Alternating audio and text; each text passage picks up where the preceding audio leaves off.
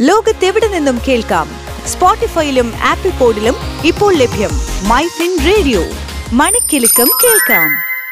Hello my Fin radio note the പോയിന്റിലേക്ക് സ്വാഗതം. ഞാൻ അനേന സതീഷ്.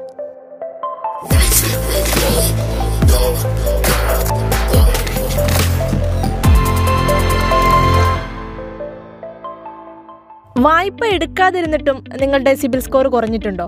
പൊതുവെ വായ്പ തിരിച്ചടവ് വൈകിക്കഴിഞ്ഞാൽ സിബിൽ സ്കോർ കുറയുമെന്ന് നമുക്കറിയാമായിരിക്കും. പക്ഷെ അങ്ങനെയല്ല വായ്പ എടുത്തില്ലെങ്കിലും സിബിൽ സ്കോർ കുറയുന്നുണ്ട്. അതെങ്ങനെയാണെന്നല്ലേ? വായ്പ ലഭിക്കുമോ എന്നൊരു അന്വേഷണം മതി ശരിക്കും സിബിൽ സ്കോർ കുറയാൻ. എന്ന് കരുതി ബാങ്കിൽ വിളിച്ച് അന്വേഷിക്കുകയോ അല്ലെങ്കിൽ മാനേജറുമായി സംസാരിക്കുകയോ ചെയ്താൽ സിബിൽ സ്കോർ കുറയുന്നല്ല കേട്ടോ നമ്മൾ വായ്പയ്ക്ക് വേണ്ടി സമീപിക്കുന്ന സമയത്ത് ബാങ്കുകളായാലും മറ്റ് ധനകാര്യ സ്ഥാപനങ്ങളായാലും നമ്മുടെ പേഴ്സണൽ വിവരങ്ങൾക്കൊപ്പം തന്നെ നമ്മുടെ ക്രെഡിറ്റ് ഹിസ്റ്ററിയും കൂടി പരിശോധിക്കുന്നുണ്ട്.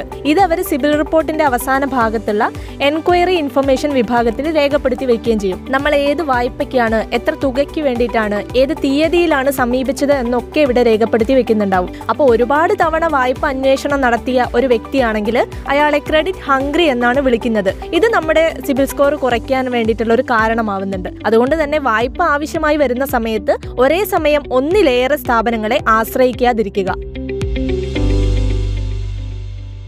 Switch to Business MyFin Point. Tune to listen MyFin Radio.